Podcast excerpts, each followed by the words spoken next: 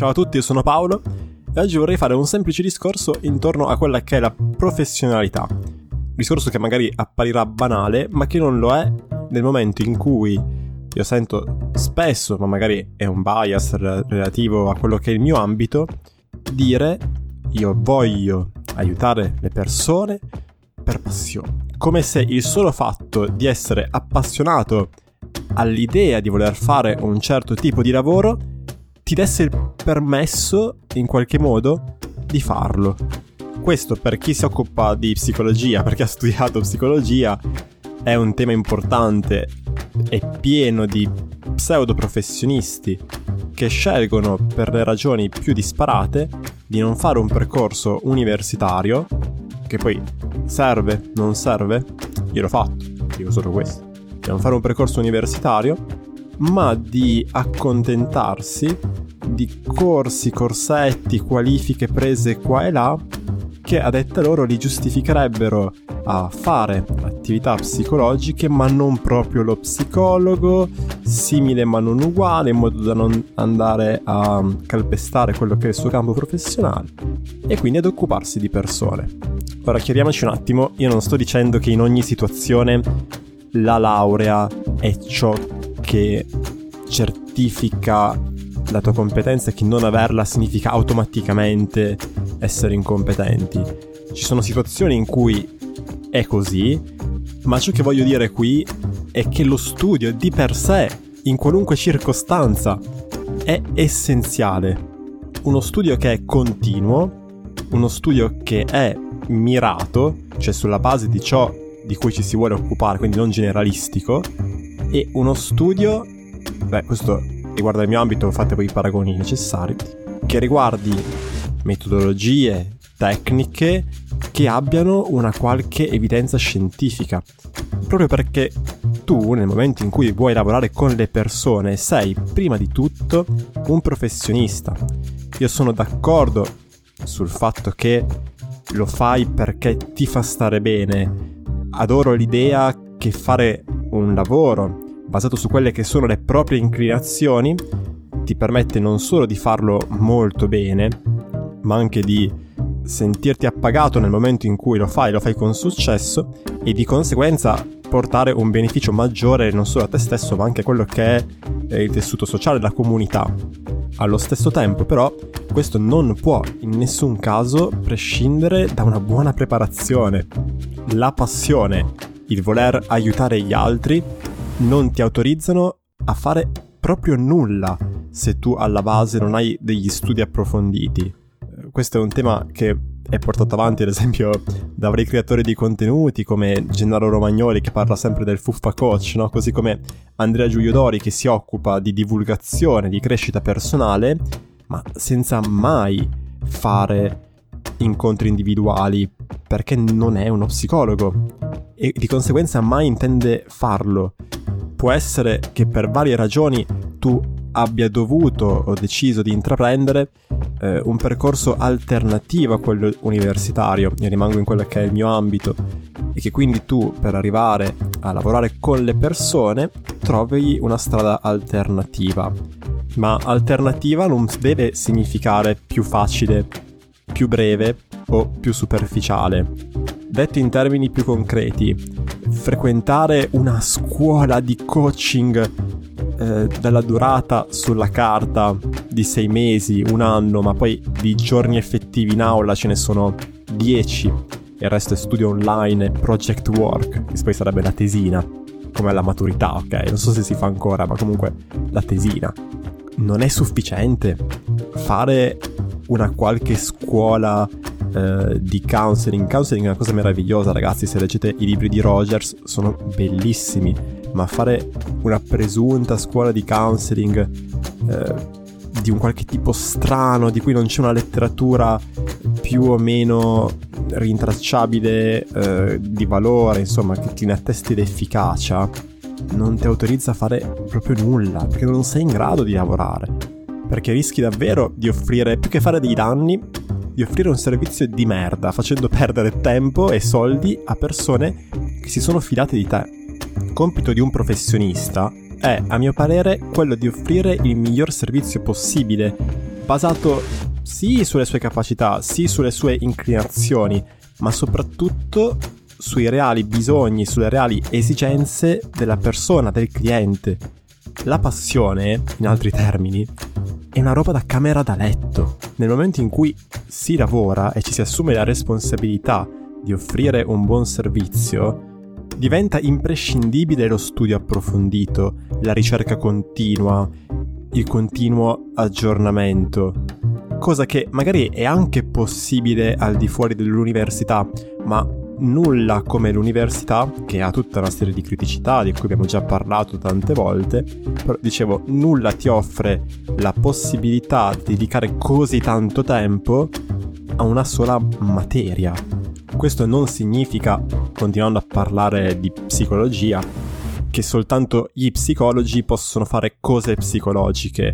Ci sono attività tipiche, atti tipici vengono chiamati dello psicologo, tuttavia la psicologia compare in quasi tutte le professioni che hanno a che fare con le persone.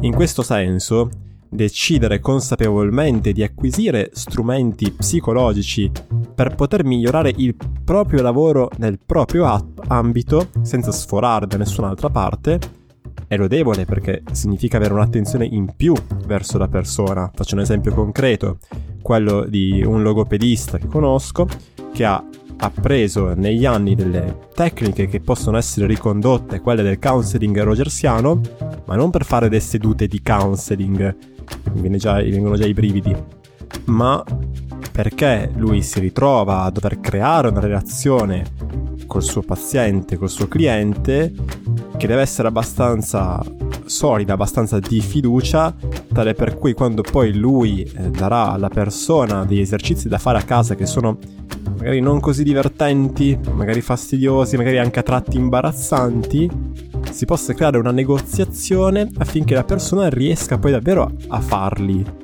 troppo facile dire semplicemente farli tre volte al giorno, tutti i giorni, quando magari la persona dice sì sì, e poi di fatti non li fa perché tre volte è troppo, meglio saper negoziare, arrivare magari a due, ma un due concordato.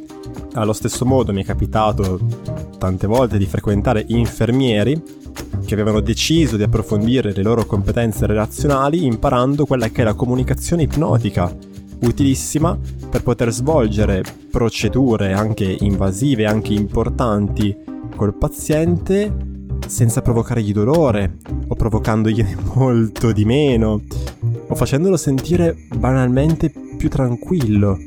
Ma questo non significa che poi privatamente vedono persone e gli fanno l'ipnosi per, che cacchio ne so, curargli la fobia dei ragni. Cioè, no, no questo non, non si fa. Allo stesso modo mi è capitato di incontrare attori che facevano interventi nel sociale, coinvolgendo le persone dei quartieri magari più poveri della città, teatro sociale di comunità si chiama questa, questa cosa. Anche qua ci sono studi approfonditi e ricerche continue che vanno avanti da anni e anni, ma non si sognerebbero mai di fare terapia a qualcuno delle persone incontrate, anzi, se mai eh, incontra- incontrano, anzi quasi sicuramente incontrano qualcuno che secondo loro potrebbe avere necessità di un, un qualcosa in più, se gliene parlano di questa possibilità e magari lo inviano al professionista più adatto.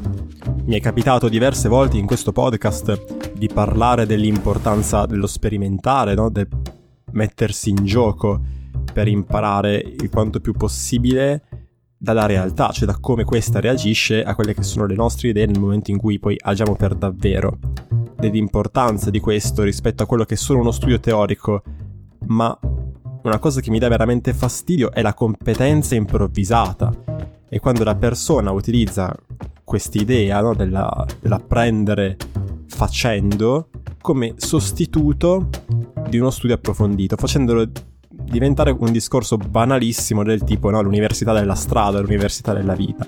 Mi è capitato di sentire questo discorso anche al contrario, cioè da parte di una persona, faccio un esempio specifico, che aveva studiato sociologia all'università, convinta di poter andare a lavorare in un ambito di orientamento perché la sociologia si occupa delle relazioni, no? Un po' come la psicologia.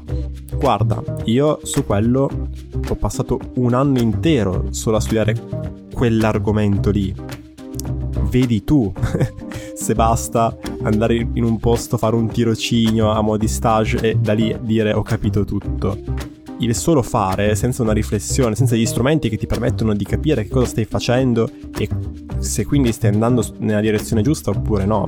Se tu non studi quello che è stato fatto in precedenza da persone che hanno lavorato nell'ambito che ti interessa per molto più tempo di te, vedendo molti più casi di te e ne hanno tratto certe conclusioni che magari non si adattano alla tua situazione ma che forse meritano di essere quantomeno studiate. In ambito psicologico si parla spesso dell'idea che lavoro con la persona, essendo individualizzato, difficilmente potrà fare uso di protocolli molto rigidi, come se la tecnica fosse una sorta di elenco puntato di azioni da seguire. E questo è assolutamente vero. Allo stesso tempo, però, come spiega bene Perussia nei suoi vari libri, no? per esempio Memoria sulla scoperta della psicotecnica, mi sembra che si chiami, quella che è una pratica che vista dal di fuori appare artistica vedere un professionista che svolge un certo lavoro da anni che sembra quasi improvvisare, quasi gezzare, no? Da una tecnica all'altra, da una modalità all'altra, in maniera quasi artistica. Può trarre in inganno, può far pensare che quello sia un talento particolare, un talento naturale e che quindi sia quella la strada giusta. Ma vedere una persona muoversi con tanta disinvoltura, agire in un modo che definiresti quasi artistico, nasconde il fatto che per anni quella persona lì, quando era all'inizio, nel svolgere il suo lavoro, non faceva altro che, almeno in parte, imitare le cose che hanno funzionato in precedenza. Dice Perussia, l'arte prima di essere arte è artigianato. Allo stesso modo il jazzista improvvisa ed è in grado di fare quello che fa proprio perché in passato ha imparato molto bene a conoscere e a suonare il suo strumento. Volendo uscire dalla metafora e tornando in ambito psicologico, è imprescindibile, non so quante volte l'ho detta questa parola in questo podcast, ma penso un po' tante.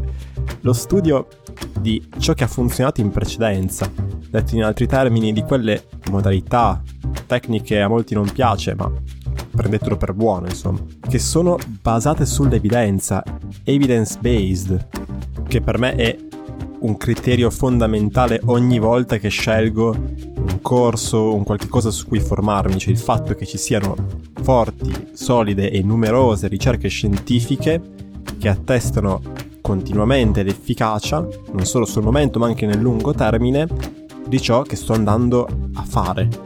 Questo non significa imparare modalità rigide che vanno ripetute uguali, ma avere in testa tutta una serie di azioni che sono state fatte in passato e che hanno riportato successo e che quindi verosimilmente se riproposte in, in casi simili in maniera ovviamente adattata alla persona che sia davanti e che poi è, pers- è un individuo, è un singolo, una soggettività, e, insomma è verosimile pensare che si otterranno risultati positivi. Si tratta semplicemente di non andare ad inventare l'acqua calda quando esiste già. Si tratta di un discorso magari per te scontato, no? Magari dici certo che ci vuole una buona preparazione. Spero che tu ne abbia tratto qualche cosa. La passione è importante, ma è un motore che può spingerti ad azioni virtuose, può renderti più facile l'impegno necessario a prendere una laurea, a portare a termine un corso che sia magari impegnativo, no? sia in termini di studio che in termini di mettersi in gioco. Può essere una spinta motivazionale a cercare di offrire il miglior servizio possibile e quindi in tutti questi sensi è utile, ma da sola fa ben poco. Bene, questo era l'episodio di oggi. Spero si sia trattato di più di un pippone moralistico. Spero che tu possa trarne qualche cosa anche per te. Anche solo una certa grinta nel difenderti quando trovi qualcuno che non ha dedicato a ciò di cui tu ti occupi con passione. Neanche la metà dell'impegno e della dedizione che gli hai dato tu e che millanta di poter fare, disfare, cambiare il mondo, risolvere situazioni. Insomma, se ti è piaciuto, condividilo Per altri contenuti come questo e per saperne di più sulla mia attività da psicologo ti invito a visitare paoloperez.it. Noi ci risentiamo al prossimo episodio e buon proseguimento. Ciao!